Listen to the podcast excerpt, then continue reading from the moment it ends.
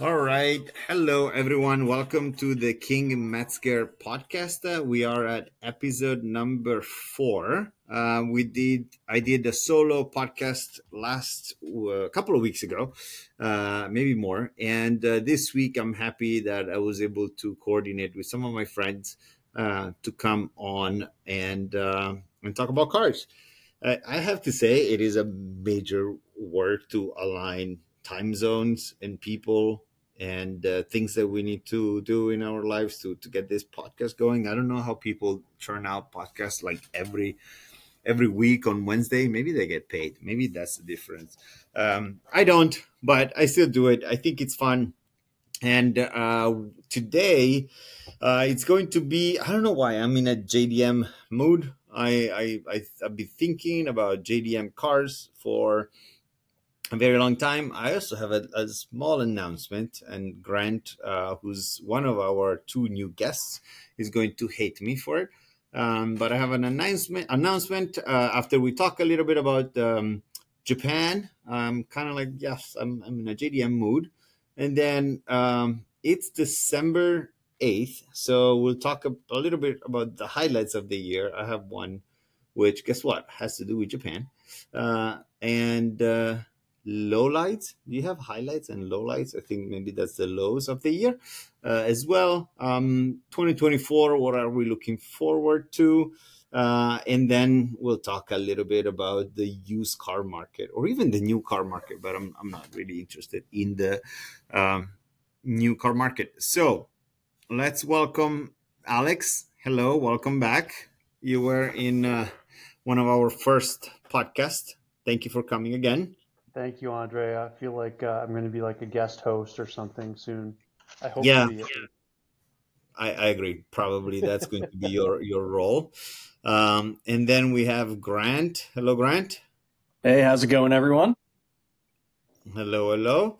And Amar. Yeah, pleasure to be here, guys. Fantastic, fantastic. So, I think we cover multiple time zones uh, and even international time zones because um, Amar, you are in uh, in Japan. What time is it there right now? Is this is it Saturday? It's Saturday and six fourteen a.m. in Sapporo. Ooh, I feel so bad. I feel so bad about. Yeah, you're a hero, Amar. Good job. Thank you. for sure, for sure. Well, um, let's um, well, let's introduce our our new guest. Uh, I'll start in reverse alphabetical order uh, with Grant, um, who is actually a person that I um, we share the same model with, and uh, he's the lucky owner of the Pajero that Zaid had. Hello, Grant. How are you? I am great. Yeah. Um, I picked up Zaid's Pajero, and yeah, it got me connected here with this group. So, um, but yeah, I guess a little car history for me. I've had a little bit of everything, uh, somewhere around 65 cars, uh, ranging from free beater machines to the Pajero to a couple of Lotuses, Porsches along the way. Uh, you know, it's been fun. Cars are interesting, and always trying new things is even more interesting. So, you know, I love to share experiences and try something new. Fantastic. That's that's a pretty good intro. How many cars did you have? Say it again. Uh, I've kind of lost count, but it's somewhere around 60, 62, 63, somewhere in there. I think that is that is totally totally normal. It reminds me when you see the the meme online that says, on average, a person owns ten vehicles in uh, his lifetime, and I'm like, yeah, and uh, maybe at the same time in a year. Uh, great, great. It's actually there is a, a fun fact uh, that we have a Discord chat that was started in very serious fashion by Alex, uh, just focused on Pajero Evolution, like a little club, and it was super technical. And we were talking about this part number, this got discontinued, etc., etc. It was me, Alex, and Zaid. And then one day, this guy, which is me, um, realize that oh look grant is uh, refurbishing the whole suspensions on the pajero. It would be great to have him in the chat without asking everybody else. And uh, i don't know how you feel, but whenever you sell a car to someone, you're like, okay, take the car and disappear from my life. Well, sure enough, I made Zaid and Grant reconnect on Discord, and uh, uh, uh, after after the fact, I thought, oh crap, maybe I should have asked Zaid if it was okay, and Alex too, probably. I, I didn't think about it at the time, but it all worked out. I think Grant. I don't. Can you confirm? Uh, honestly, I think Zaid. Uh, I mean, he would have kept sending me text messages anyway, uh, so it was only realistic. It was just how it was going to go anyway. Zaid is forever okay. part of my life, and I am ever part of his. Yep, that's uh, the, yeah. You can't you can't uh, you can't get away from Zaid that easily. Amar, uh, your turn now. Um, I hope you're having a good a good strong coffee for this morning session. But if you want to go ahead and tell us a little bit about about uh, you, where you are, and uh, whatever you feel like should be shared. Yeah, um, uh, I feel like I don't belong here because I um, I think I'm one of the guys here without a Pajero, but uh, maybe that will change uh, if I if I find a good example in the near future. Um, yeah, I'm currently in Japan. Uh, don't worry about the, the early the time. It's I, am usually up at 3 a.m. because I represent clients in the U.S. So, um, you know, I'm already well into my day, so I'm okay. But yeah, the coffee still a hero. Is good and strong. still a hero. Um, yeah, I haven't had nearly as many cars as Grant. Um, I'm, I'm maybe the 15 car guy. I, I don't know. I'd have to look back and think about it um, but currently have a uh, 2011 GT3 RS uh, that's here with me in Japan. I've got a, we've got a daily that's a Mazda CX-5 diesel, my favorite car, and a Challenge Stradale that's coming in soon. Um, hopefully in the next week or two. It's uh, we just got the plates, and uh, I should have it soon. So yeah, not that's... much, but hopefully quality. Oh yeah, quality cars. I mean, if you ask me, of course, of course, uh, I, I am a, I'm a fellow Mezger uh, owner, so that that definitely for me, uh, it's it strikes a my my eyes have the heart shaped emoji thing. Um, but before we go ahead, um, I need to read uh, Zaid's eulogy for all of you, uh, and it reads like this. Hello, everyone. If you're hearing this, it means that I am currently in an exam that I probably won't pass. To make up for this unfortunate circumstance, I will have all the points I planned on making uh, read out here. Grant, you ruined my life. You are the reason I believe happiness is an illusion. Number two, the GR Corolla is better than the Yaris and it oversteers with ease. Number three, Alex, stop hoarding no longer available NLA parts. Um, number four, and last, to all the others, keep it up. Okay. Uh, and then that's probably about it. Best of luck and keep on Metzgering. So, I have no idea, Grant, what he meant with you in my life. Um, I, I, don't know, but I think it's important to note that uh, for anyone listening, uh, ever since buying Zaid's Pajero, uh, he has constantly razzed me, and I've constantly razzed him to the point where Andrea probably suspects that we are an old married couple, 35 years in, and we've just reached the point of just hating each other uh, because every opportunity Zaid has to remind me that I got that car for a price that he didn't want to sell it for, even though he agreed. I, am not really sure where the uh, the relationship lies, but I think it's humorous all the same. Yep, yep. It's it's very it's very Zaid, and I feel that with Zaid, um, if you watch what is it called the the uh, the uh, Strumpf, uh, the blue little dwarfs that live in mushrooms. I don't know what is it called in in in the U.S. Uh, in Italian is puffy. Anyways, there is a character there that is always grumpy, always grumpy, and I think Zaid is probably that character in uh, in real life. Um, so very good, very good. Well, thank you, uh, Zaid, for the eulogy, and and we miss you or not very dearly. now, um, Japan. Um, so Amar, you are in Japan. Grant, you just came back from a trip to Japan. Alex, uh, you have a passion for Japanese cars. I like Japan. Yeah. you like Japan. Never been. Uh, and I came back from Japan in March.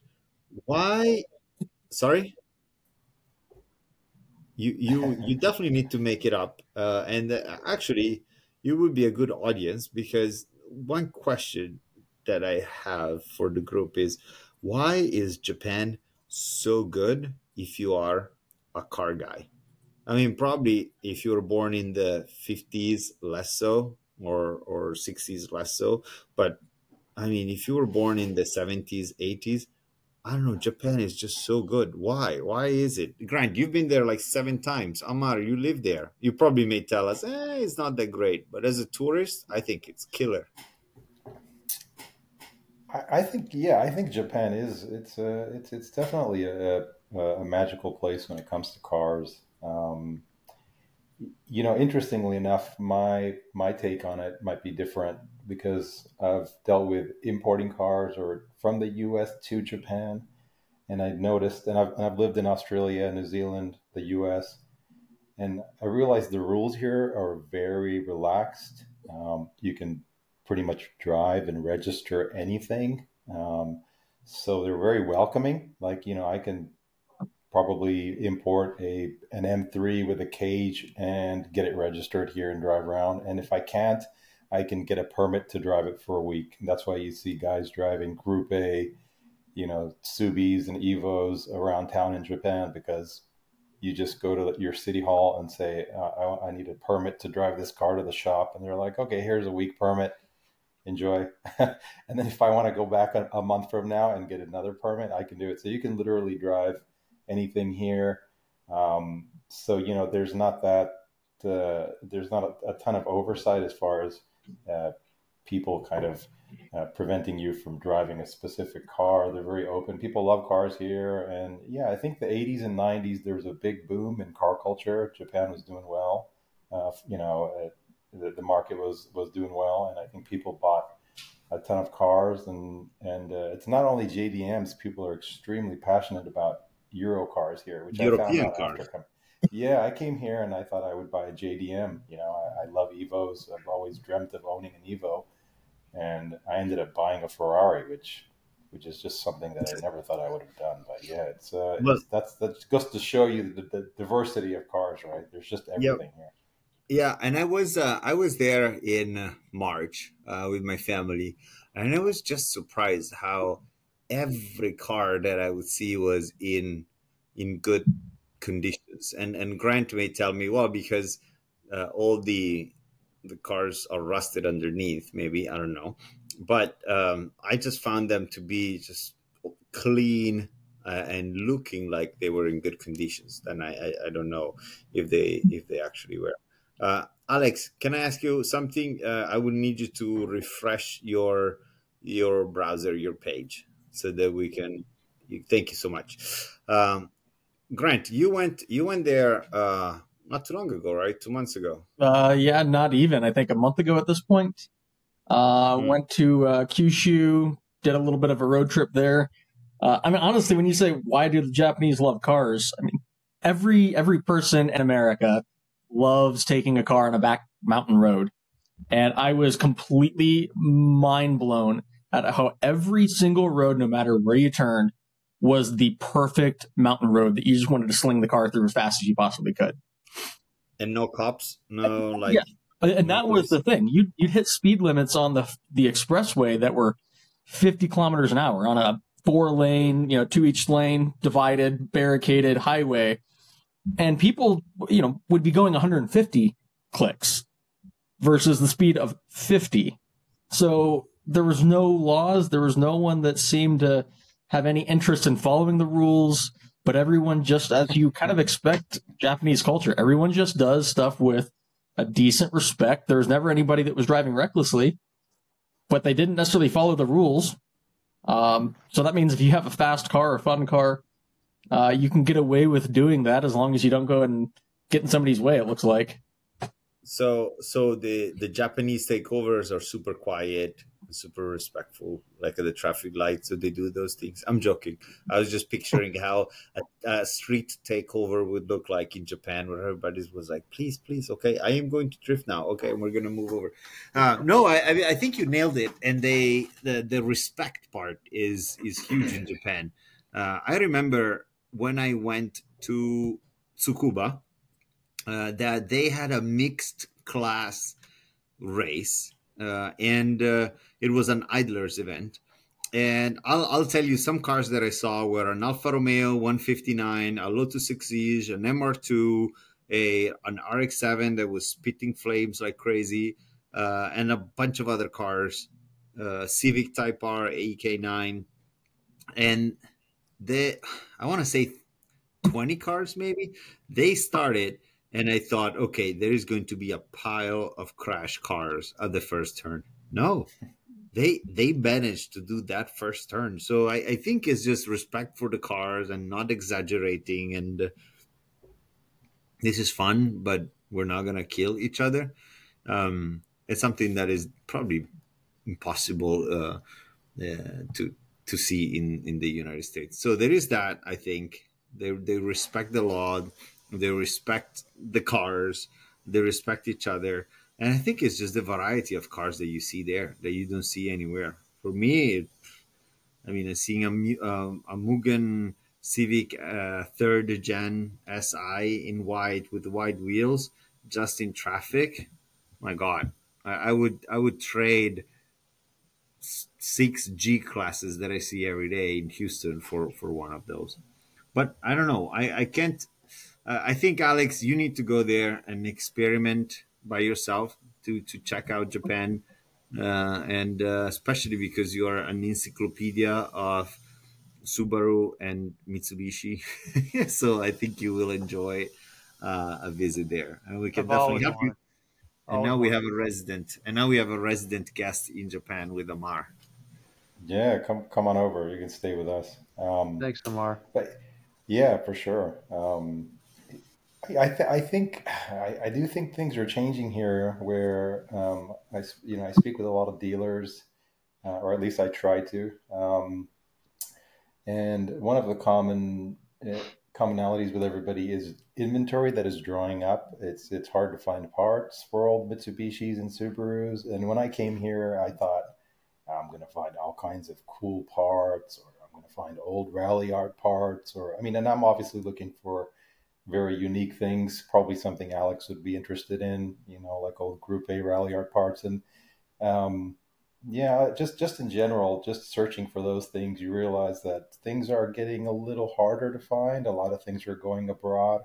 A lot of dealers here complain that um, all the JDM cars are going, you know, to the rest of the world, and and they and some dealers are now refusing to sell cars overseas, where they they'll just say like no, we're not selling any cars abroad. We want to keep the cars here. Hold on, hold on, because you said you said something interesting uh, in the chat. You were talking about the experience, the difference between buying a car in Japan versus buying a car in the United States.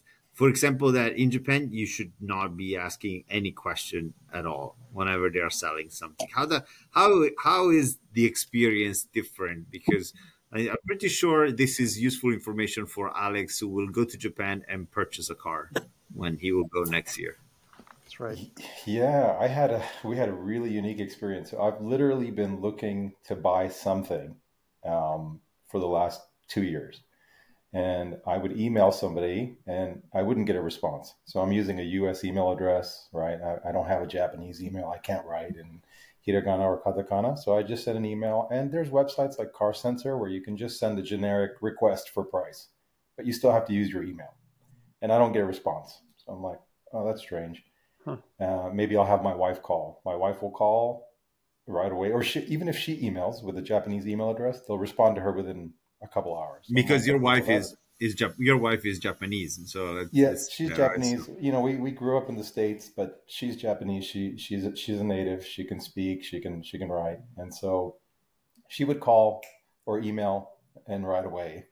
Yeah, you know the car's whatever. You get the price, all, all the info you need. so it's like okay well I, I, learned that. I can't they don't typically respond to foreign emails. And it's just it's not that they don't want to deal with foreigner, foreigners. It's just that if they can't speak the language they feel really uncomfortable doing so. And if they can't do the culture here is if they can't do something like properly and efficiently they just won't do because that's just what they do every day right? It's just all about efficiency being very uh, cordial and and if they can't do that, it's almost like the light just the switch just gets turned off, and they're like, okay, I don't. I mean, I, the guy I bought my Ferrari from literally said he had, you know, several emails from foreigners that he just ignored because he doesn't want to deal with it. He doesn't understand the process, and he said it's just too much work for him, so he doesn't want to do it. Um, so that you know, there's dealers that obviously cater to foreigners, and and, and, and they love doing it. Yeah. And I think there's a there's still the need for that. Um, there's that. And then and then i and then when we we went through that hurdle we realized okay so i can't send the emails because they won't respond to me so i'll let my wife do it. So now i'm you know just begging my wife to okay, send this guy an email send this guy an email. And then when we would ask a lot of questions this was the really interesting part. So you say oh can you send me a picture of the uh, the underside? Because i want to see if there's any rust. As you all know there's a lot of rust issues in japan. A lot of cars are rusted. A lot of cars are painted with black undercoating paint to hide the rust uh, especially when they're going to be imported. And we would just have a list of questions. Is there any rust? Uh, number of owners, blah, blah, blah. And when you would send that email, they just respond with, oh, sorry, the car is now under negotiation. So, oh, wow. Okay. So the, it was, it was a, a, a turn off trying to close uh, any, any conversation. Like there, there is no chance that you're going to get it. Yeah. So, and, and, you know, the first time this happened, I thought, great. Yeah okay you know good luck. It, it sold fast. That's and, and i was you know i told my wife like yeah i told you this was a good buy. It sold fast. And a week later the car's still up for sale. A month even today the car's still up for sale. And this was like six months ago. Um, and then we there was another car i was looking at a yellow lancia integrale uh, email the guy yeah car's available. This is the price. Oh, okay. Can we get this this this this picture? Email back. And the exact same line Oh, I'm so sorry. The car's under negotiation. so I said, wow, okay, two completely different dealers. And, and I, I, just told my, I asked my wife, I said, this is weird. What's going on? Like, do we need to change our approach? And then she said, let me talk to my brother. Um, he's a salesman. She has two brothers. Both of them are salesmen. One's for a big meat industry, and the, the other one works for the hotel industry. Uh-huh. And they asked her what we did, and they said, "Oh, like right away. Oh, yeah, that's not good. You're asking too many questions you come off as not trusting. Well, because what? But then, what are you supposed to do? I mean, if you want to know something about the car, like pictures, whatever. Would, yeah, I think they, they, their suggestion was you have to physically go there. And if you notice, like, look at any cars for sale in Japan. Do you see like 200 pictures? Very rarely. You'll see like a handful of pictures. Yeah. 12, 15 pictures. In the US, somebody puts up a car for sale and you know, typically it's it's it's you you get whatever pictures and everybody's like, yeah, you know, here's a picture of the underside and there's no rust. But yeah, that was very it was very interesting, and it just kind of and you know, and this is just a specific example with a just a few dealers, but I did realize that you have to approach them really. It's like you have to be extremely polite and the typical American way of like, hey, can you send me a couple pictures? Doesn't usually work Mm. So, hi, hey, is this still available? Things. Hey, hey, is this still available? That that maybe the may line may not work. Like yeah, you almost you almost have to like describe your love for the car. Hey, I really love this uh, 996 GT3 and uh, big Mezger fan. I don't know, but uh, you know, after after so many years of trying, we did we did find a car, but it's it's been um, you know, it's been a, a quite a learning experience, and it, it, it's so different. And then they don't, you know, as everybody thinks Japan is this the futuristic place, and and people don't use like email very often. Uh, have family yeah. members that don't have laptops. I mean, it's uh, it's it's very different. I think I I I got that. Grant, I don't know if you had the same impression, but I felt when I was in Japan in March that technology developed until like 2006 2008 and then japan said that's it that's enough uh, we're not going to develop anything else so you see people with flip phones or with portable cameras Um, the display, I mean, they're all pretty like they're not latest technology 3D like you would see in uh, um, in New York or, or in London. I don't know. If it feels very like, yeah, this is enough technology. That's it. No, that was my impression. I would agree with that. I mean, the prime example. If You go to Tokyo, Osaka, Kyoto, insert any of the big metropolitan areas, and you, heaven forbid, think you're going to use your credit card to buy yourself a train ticket. Not a thing. I mean, it's point taken. There is a cash based culture still. You go to Europe, and you don't even need to carry an ID, let alone a credit card. Your phone will do everything, anywhere, anytime. Uh, you go to Japan, uh, you try to go on a website to book a reservation, and it's like, go see the service desk at the uh, place you want to go to. Uh, it's really unique in that you know they reach the point of having websites and a lot of information available, but it's still a face-to-face environment there, and pretty much everything you do. Yeah, I I I think you you're right. I, I think it's it's old school, and if you don't speak the language, I mean, uh, that that good good luck with that. But I still enjoyed it. I think it's it's fun. The gatherings, the the wild cars that you see. One the reason why I like Japan the most is that it's because they are enthusiasts. Most of the times, they modify their cars any cars that they have they will they will modify they will change they put a wing put wheels lower it do something to it um, I, I don't know how you guys feel but I, that's uh, in europe is more about preservation of like the way it was oem whereas in japan is modify modify modify. Yeah they they, um, they modify everything here. I mean you name it.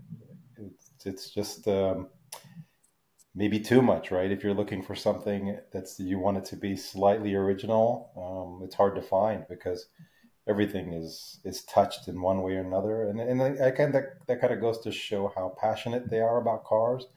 Um, you know, they like they like their cars, they want to fix them up or make them look different and make them look unique. So, yeah, it's. Um, it's, it's the car culture here is, is pretty amazing. Like uh, no matter every day I go pick up my kids from school. There's always something, you know, that I'm seeing on the side of the road. I'm like, oh, i got to pull over. Let's check this out. And my wife's like, come on, we have to, we have to go. you know. nice, but, uh, nice, very nice, very nice. Alex, did we did we do a good job? Did, are we convincing you? Are you booking? yeah, flight? I have I have questions though. Tell me when. Tell me when. I'm, I'm gonna I'm gonna ask you guys some questions. Please go. Right. How does uh, this attitude that, that Amar described in dealing with foreigners, how does that align with the Japanese economy, which is essentially designed to export everything in this uh, auction based economy, which is essentially what we have as a used car dealership network, which sends everything off? How, how can they be uh, profiting in one way and and uh, trying to be sort of exclusionary in, in another. It just it seems so interesting to me. Um, yeah, I can probably please.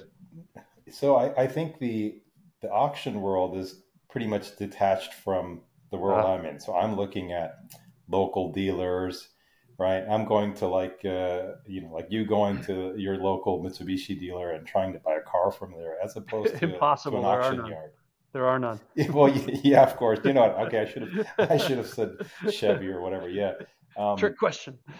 Yeah, yeah, but you know, it's uh, so yeah, like dealing with dealers locally, and so like if you're looking at something unique, you go online, you find something on Car Sensor, then you might be dealing with like a local dealer who is, isn't pushing cars through auction. One thing I notice here is when I'm looking through inventory, I, am I'm, I'm always browsing cars and, and and looking at potential buys or whatever and there's auction sites and you know those cars are just specifically listed on the auction site. You can't find them anywhere else. And then there's cars being sold by the dealer that are only sold by the dealer. And then you have a mix of two. There's some dealers that are listed that they will list their cars locally and on an auction site. But you know the auction world is yeah it's it's detached in the sense that it's catering to you guys right? Their whole job is to sell cars export cars and so that's slightly a different world. So yeah, maybe there was some confusion there, but yeah, my dealings are with you know trying to buy a car locally um, as opposed to to buying from an auction. Now the stigma here in Japan, local people will buy from an auction, but typically auction cars are looked at as, and this is going to sound horrible, and I've been told this by a couple dealers, kind of like cars that are specifically meant to be sold to foreigners that aren't good enough for, no, the local no, audience. Grant, Grant, go burn your Pajero. I'll do. I'll burn mine, and and we'll make a video. of- I mean, That's honestly, the, that's the piece. That's That- the piece right there. but that also isn't much different than you know you talk a big dealer here in the states and they pick up a handful of used cars they'll toss them on their lot for a week and toss them on their website for a week but let's be real they're on the manheim list and they're going to go somewhere else because they're not good enough to sell to anyone that steps foot into you know the chevy bmw porsche dealer whatever it is um, because they're just not good enough cars for that brand they're waiting to go to the buy here pay here lots basically Right. so I think there's still Right. some overlap on the car market uh, to a certain extent on you know, each dealer's perception of what the car is. You know, I, I look at some of my uh, friends who've had car dealers and they pick up cars from Manheim, and it's like you realize that you're buying cars that a dealership didn't want, right? I'm like, yeah, yeah, absolutely. That's why I'm going to have to get it for really cheap so I can fix it because it's a piece of crap. So there isn't a Craigslist for in Japan. Good question. They private sales here are like like you know, you go in the US, you go to Auto Trader, cars.com, whatever, Craigslist, and well, Craigslist is only private sales. Uh, Maybe dealers advertise on there, but from what I remember, it was just private sales. There's nothing like that here. Like you might go to Yahoo auctions and find some guy, but we're talking it's maybe less than 1% of the market. Like if I buy a car and I have something rare and collectible, I, I if I want to sell that car, it's going to be so difficult for me to sell because people a won't trust the private seller because the whole buying process is so it's just so complicated and it's full of you know it, it's it, it, there's just so many documents that you have to sign. There's so many checks and balances. It's it's pretty obnoxious. I wouldn't want to be a private seller just for those reasons. Huh. and so yeah the private market is very small and so you know that's where the auctions come in and and and here people don't really it's a service based economy and kind of what grant was saying earlier it's face to face there's a lot of networking so people kind of want to meet you they want to be in front of you uh, they want to negotiate make a deal buy the car and, and go home and you know and you're going to offer them warranty and and there's so many inspections that take place too when you're buying a car from a dealer Right. so yeah, pri- private sellers are. Uh, it's yeah. I, I would.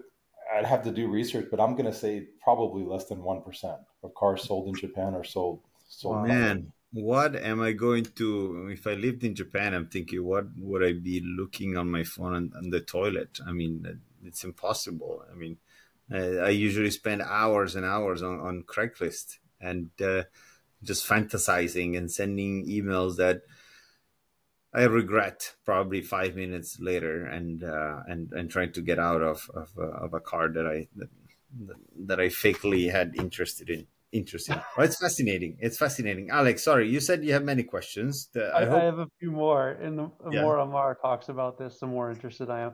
It's like you just mentioned that the private market is difficult because people don't uh, trust each other, and it's funny that like the taking photos and sharing photos is also unusual. It's like these things are all solvable problems that, that it seems like other markets have figured out, but Japan Yeah. hasn't quite like figured out. How do you gain trust by sharing information? How do you share information? You share pictures.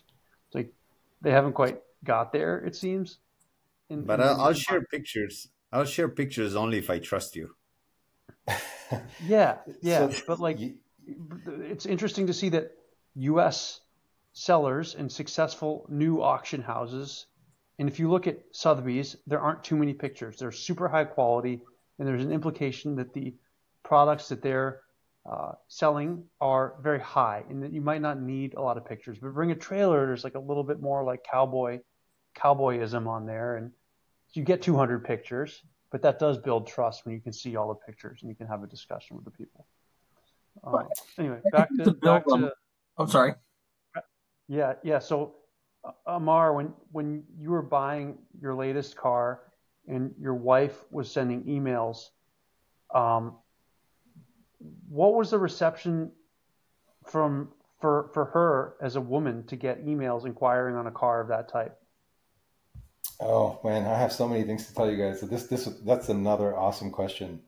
There was a uh, a red Challenge Stradale um, being sold by what? So you know when I, when you're going through the listing, you just see a car for sale, and the websites here are so like some of the designs are so bad. Car Sensor is, is, is an ex- prime example of uh, it's a decent website, but you can't find like dealer information unless you click on a specific tab, then scroll down and click on this.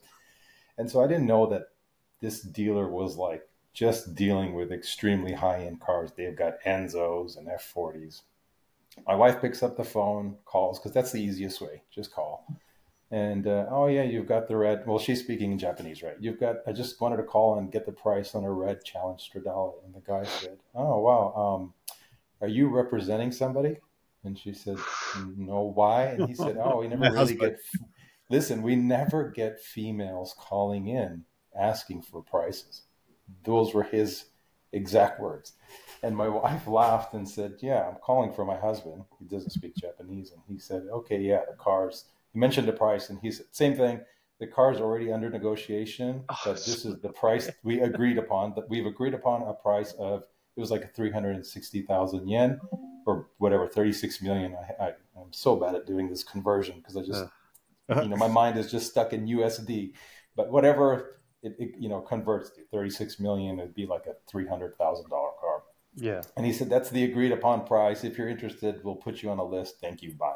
And then he just like hung up on her and so my wife's like, yeah, he's, he was asking. And I'm like, oh, that's weird. And she's like, yeah, I don't know. It's a chauvinistic thing or, but she said that was weird. And she's like, I don't want to buy anything from those people. And I'm like, okay, yeah, likewise. That's not cool. But yeah, that was, that was, yeah. you know, one of those things where her being female, a lot of the guy, a lot of people are like kind of judgmental because just females just wouldn't do that, I guess here, you know, right. okay, maybe, doubly maybe, difficult. yeah. And so, the latest guy we dealt with, man, he was amazing. Like he just uh, he was a young kid. He's like 29 years old. He's got amazing cars. He was extremely friendly. He created a Dropbox link. I mean, like this guy is just really rare in Japan. Uploaded like 50 but was uh, photos, uh, Amar, a video.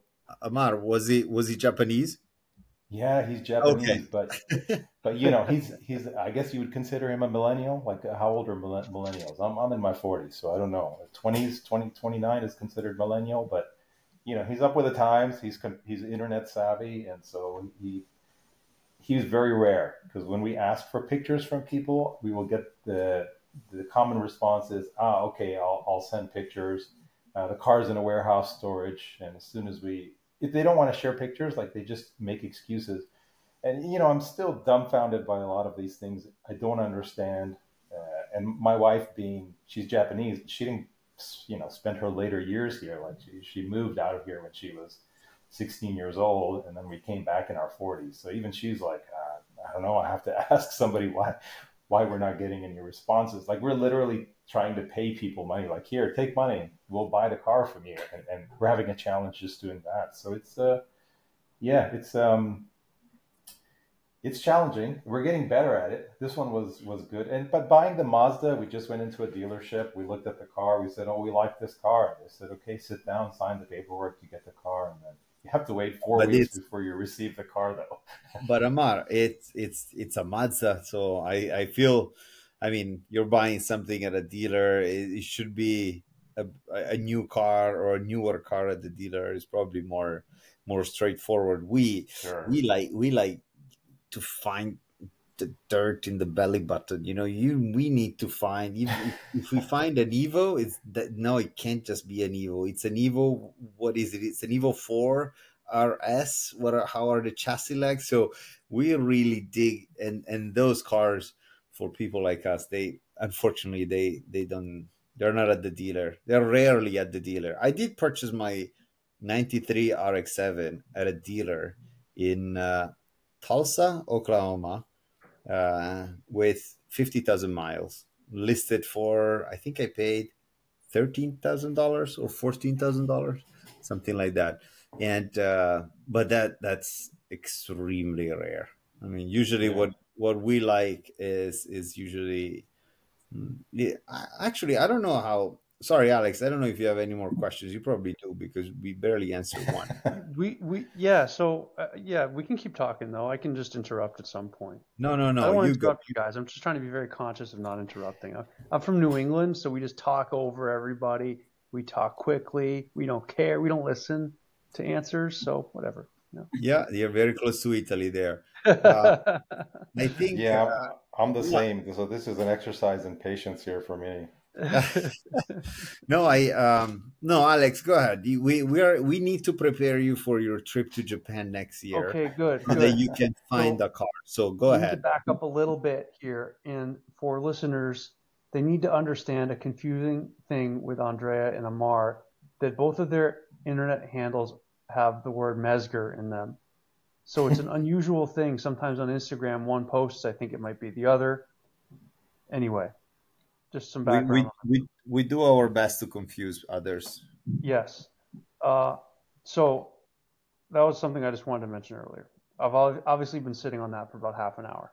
So the, the other thing is, it, this could be a new topic and we don't have to hit it right now, but from what I'm gathering from what Amar is saying and what other people here are sort of indicating is that there's a lot of pride around Japanese cars domestic uh, ownership of something. Uh, like they're trying to keep the good ones there. Correct me if I'm wrong. But what's so interesting is a lot of these cars weren't designed there.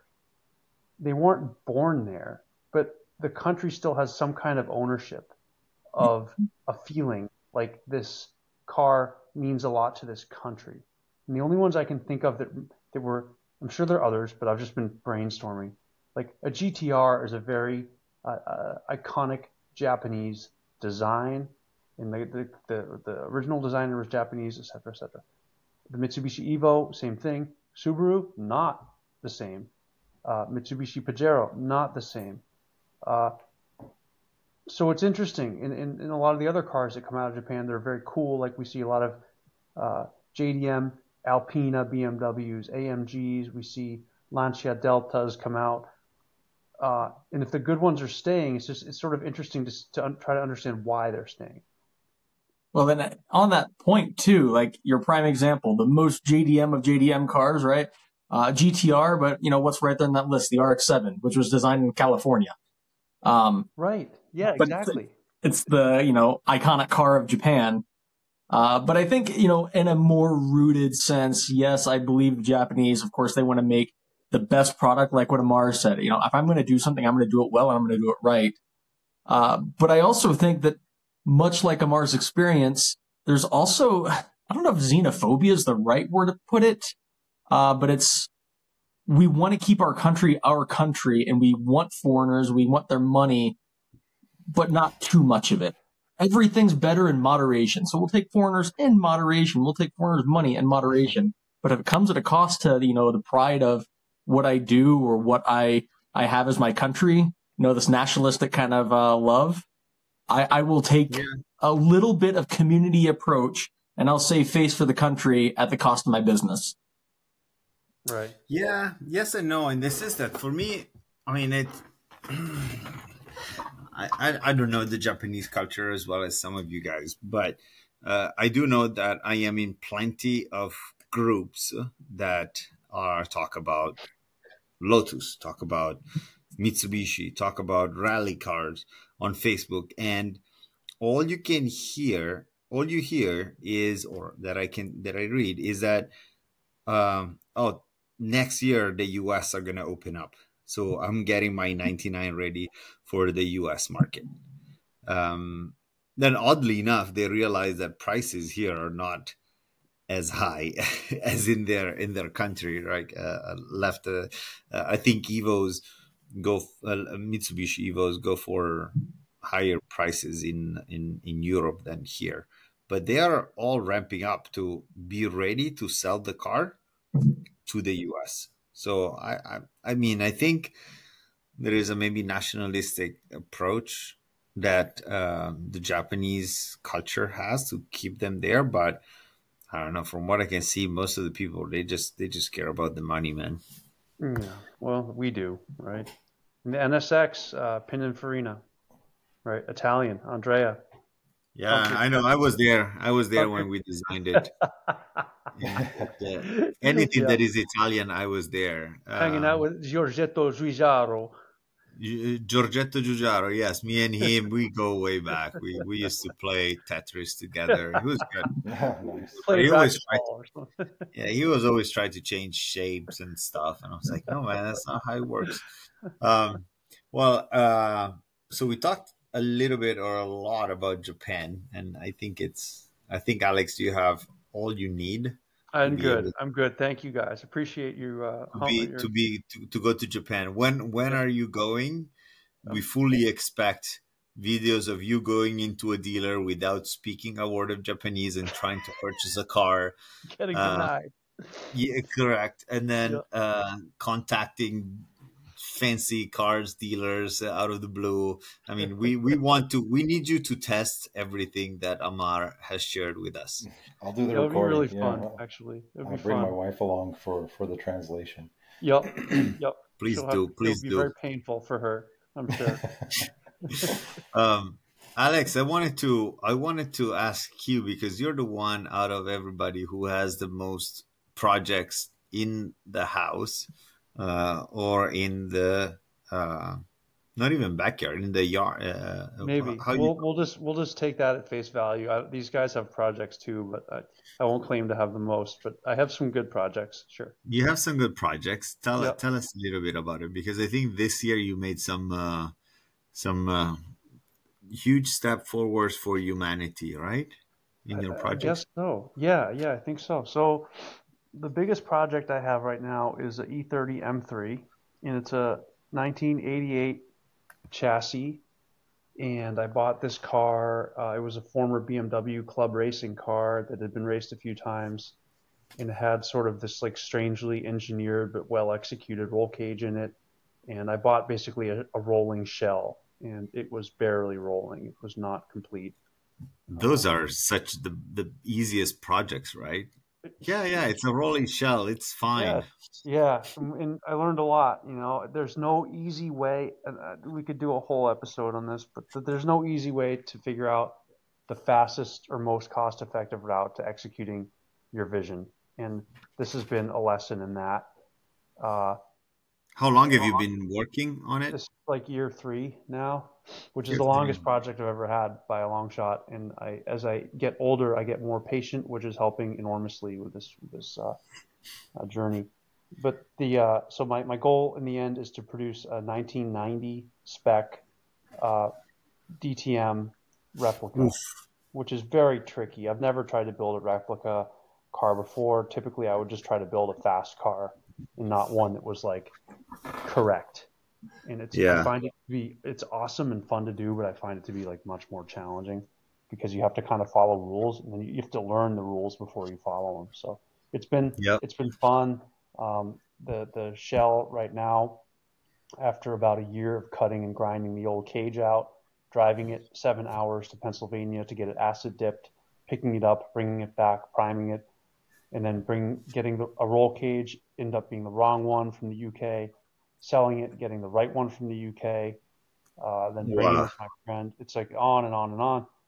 So the roll cage is almost done. I'm actually going tomorrow to check it out, make sure we're we're looking good, and then uh, I'll take the car back and uh, do a test fit of all these parts.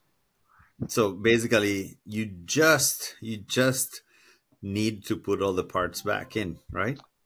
Uh, yeah, I mean that's they need to go on and then come off, and then the car needs to get painted. What color are you gonna paint it? I think white, and if you're being a BMW snob, you say Alpine Weiss. Alpina, Alpi, Bianco Alpina, Alpina Weiss. Yeah, Al- Alpine also- Weiss. Alex, it's not good enough to say Alpine White as a BMW. It's not myself. It's Alpine White 2. Yeah, Very yeah, thank you. It's Alpine White 2. Dry, dry, right? Is that two? Dry, eins, drei. So And zwei, zwei, Yeah. zwei. And drei. zwei Polizei. That, that was the song. Uh, Very cool. Do you have an expected? Oh, actually, before the expected date, what are you going to do with it? Are you going to sell it to Japanese customers without replying yeah. to their emails? I'll send it to auction immediately. Uh, I think that uh, the the well, first the goal is just to build it, and then I'll do time trials with it and track days. But like the ultimate goal is to do some endurance racing with it. You know, maybe we oh, get together. Maybe the boys here get together and we we do something. And absolutely, absolutely. I need to dust off my SCCA. No, I have a NASA NASA but competition. Wait, wait. Let's think bigger. Let's think bigger. Where would be the FIA. ultimate place to drive an E30 M3? The Nürburgring, of course. Oh no. Thank you, Grant. No. Yes. No, no, you don't want to race it at the Nürburgring. 24 hours. No, man. So speaking, uh, we're totally going to digress. Uh, 24 hours of the Nürburgring. Amar, I was talking to uh, Frenchie. Uh, yeah. I, when I went to Baja uh, with with Rhys Millen, I got the chance to meet one of his friends and another stuntman, and just overall an amazing person. Stefan. Uh, Stefan. Stefan. I know and him. I knew you it. Know him? I knew it. I knew you, it. you know him too, Alex? Yeah, yeah, yeah, yeah. What a great dude.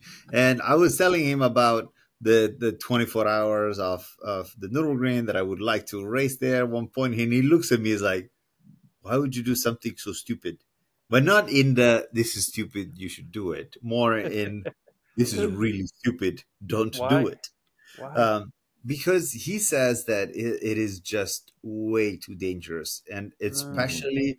if you're racing in uh, a lower class.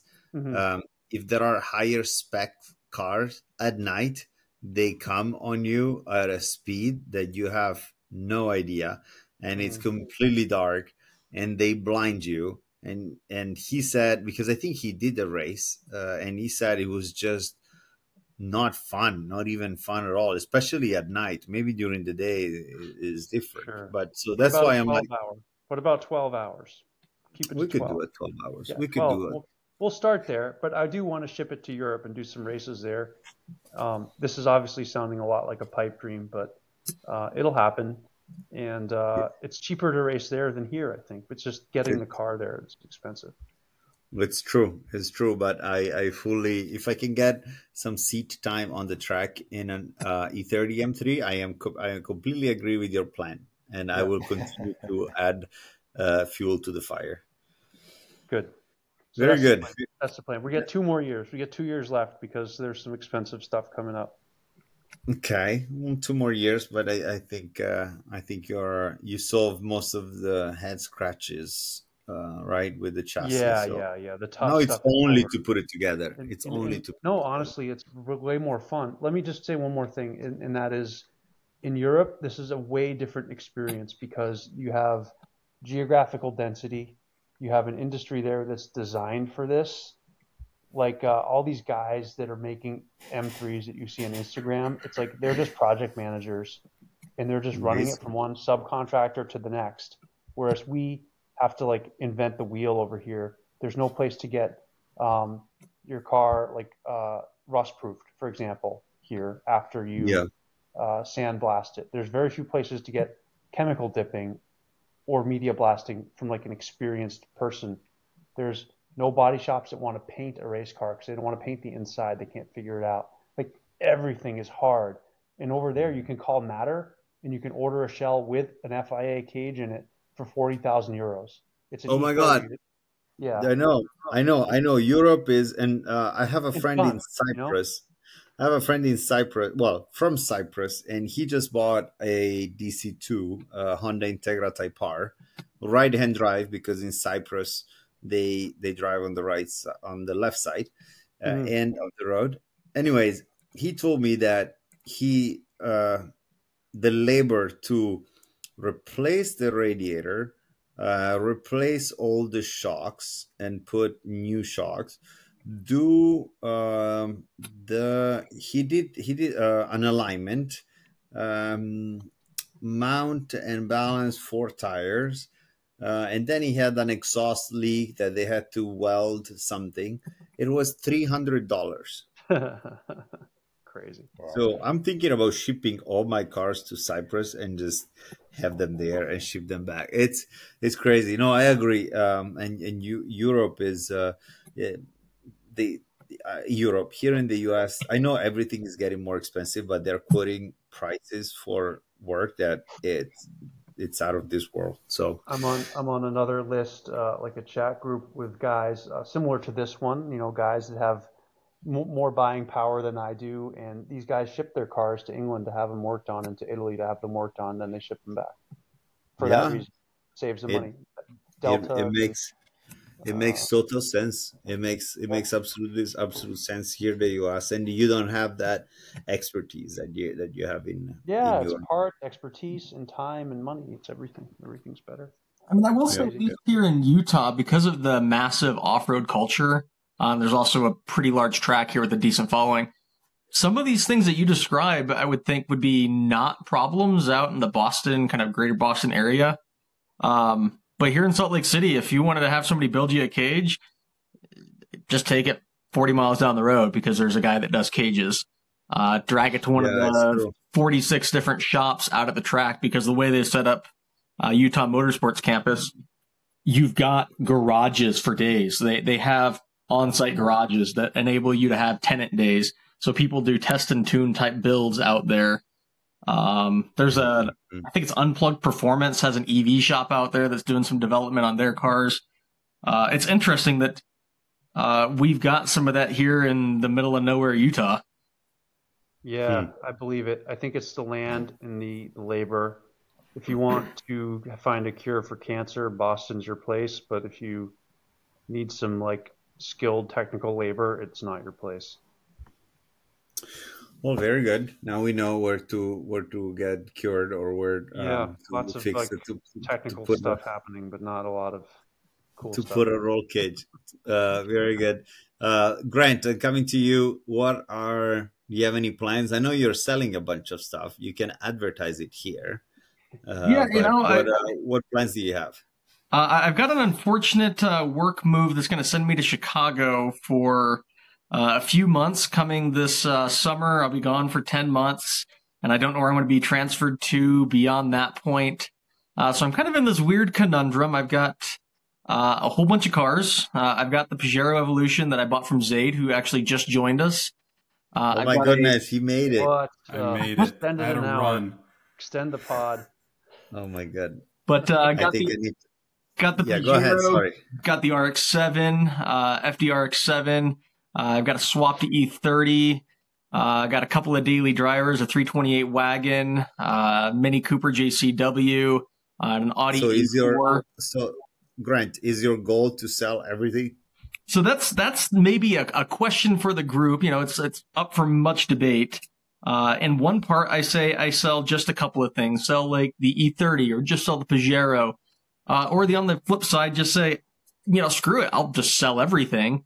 Uh, and then once I figure out where my established new home will be, uh, man, I'll have a hundred thousand dollars. I could buy a number of things and just, I could buy a AMG GTS and a, and a 190E Evo, like or excuse me, those. 190E uh, 16, and still potentially have some money to spend. Oh, that could be fun. Or I could just buy a bunch of clapped out beaters and work on cars for days. I, I don't know. I don't know. I think Zaid has the answer on what you should do. Um, if he can unmute himself, I don't think he can. Maybe he's still at Uh, school. I think did I get it? you did. Uh, okay, uh, I know exactly what to do. I'm an expert on this. You got to sell everything you have. I told you. Trade See? out. Trade But does out, it need to to- sell it? To, does he need, does he need to sell it to you at thirty percent less than what he's thinking to That's it at? that's probably the best thing to do for him. It's easy and it's convenient for both of us. You know. I figured. I figured. Um, Zaid, thank you for blessing us with your presence. Um, it is uh, it is highly regarded and uh, um, it, it's it's incredibly welcomed. Um, can I can I ask you because we are about to close the podcast, but uh, we talked a little bit about Japan's auctions and buying and selling. I know you're not interested in these trivial activities of What? of buying vehicles for profit uh, and, and try to sell them, right? I actually, after all that we said, and Zaid, you have no idea what we talked about, but you you will have to listen to the podcast. I I am Amar. I am dying to think about Zaid in Japan trying to purchase a car or a vehicle with his patient very close to zero Kelvin. I mean, it would be incredible to see him uh, uh, uh, dealing with Japanese. It would be a disaster, I think. Yeah, yeah. But as a spectator, I would be the spectator, so I think it would be extremely uh, entertaining. You got to think about how it feels for me. I'm going to a place where my demeanor is completely irrational and inefficient.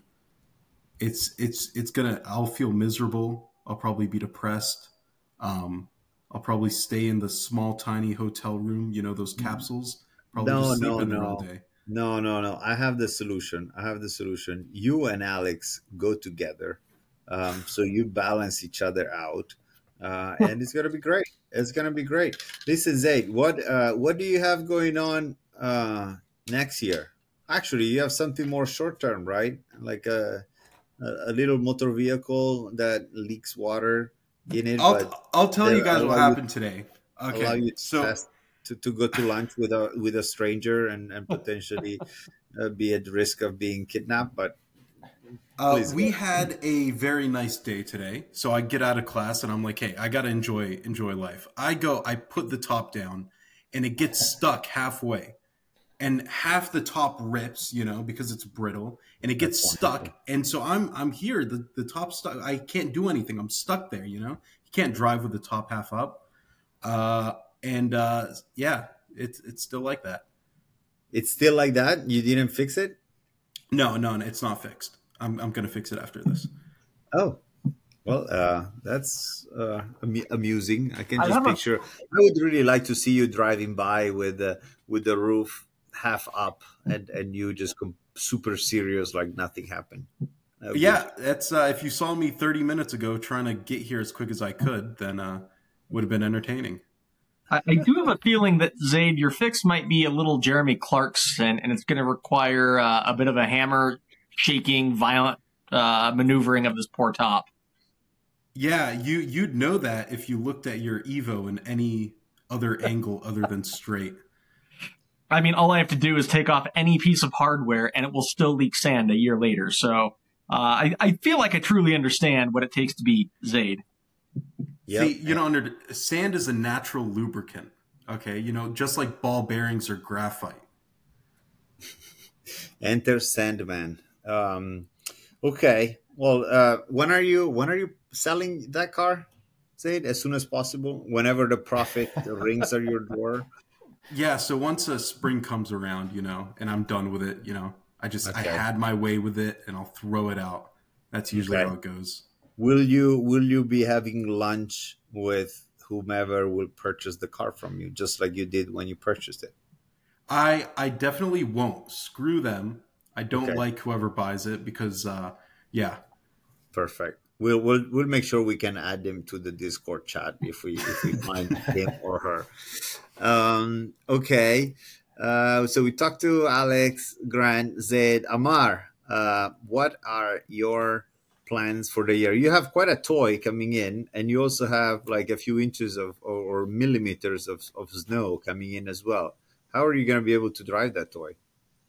Yeah, I've got a. I ended up buying a Ferrari 360 Challenge Stradale, um, and yeah, we've the weather's actually been a lot warmer than than normal for this time of year, and so hopefully I'll get the car next week.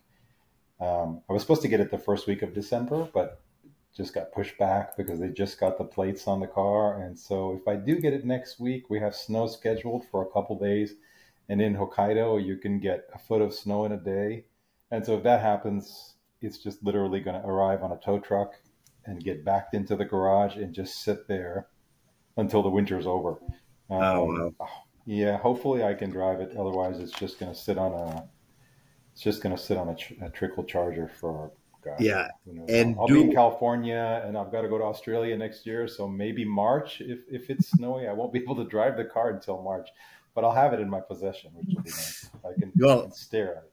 keep it uh, keep it absolutely on the trickle charger because Okay. um, the Ferrari 360 uh, if the battery goes even a bit below 50% charge and 50 is an absolute arbitrary number that I came up with uh, it it will screw up your whole computer system so uh, definitely do that and I, and I hope this adds stress in you thinking about your car not in your possessions but your funds also not in your possessions and you may be somewhere where it's not on a trickle charger i'm just kidding. Uh, then you're going to australia so we're definitely going to send you cars to go check out for us. I think australia and new zealand are the new jdm markets um, and i think you can find some Hmm. pretty good cars there uh, very well maintained. They speak in english. They're not as picky uh, when you ask them for pictures. So um, definitely markets that are that are interesting for me to, to um, that are that i'm looking at. Um, and then i i kind of wanted to get everyone's pulse on um, on like car prices and how they how you guys are seeing them. I see many broken hearts um, from sellers mainly uh, that they're asking ridiculous prices. Um, and i don't think uh, they're gonna get it. I think the market has softened quite a bit. Um, i was looking at the gt3 market because that's the car that i like. And uh, it's it's amazing how many new GT3s they have made, which does not justify the 50, 70, 100 percent, uh, sorry, a hundred thousand dollars adjusted um, dealer fee. Um, so I think prices are going to start to come down to realistic level, and that is sports cars and also normal cars. Um, I see a ton of GTRs coming in and being for sale. I see a ton of R33s in the 50s, where before they were in the 70s. So uh, I don't know if anyone wants to go first, but uh, kind of what is what is your feeling? What what are you seeing the the prices of? I would say sought after cars more than generic cars going.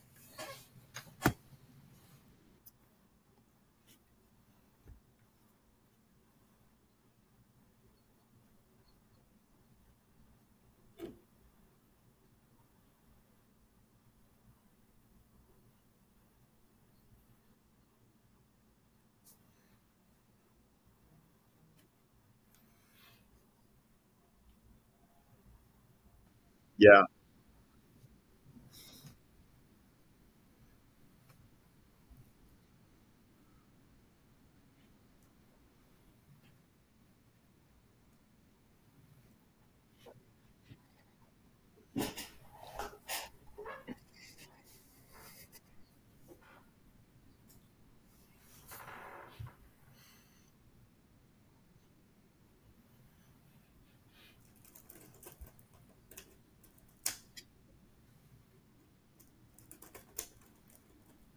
Mm-hmm.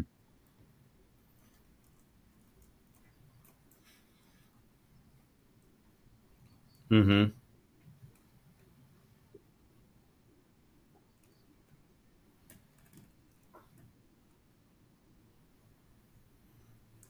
Mm-hmm. So better guys.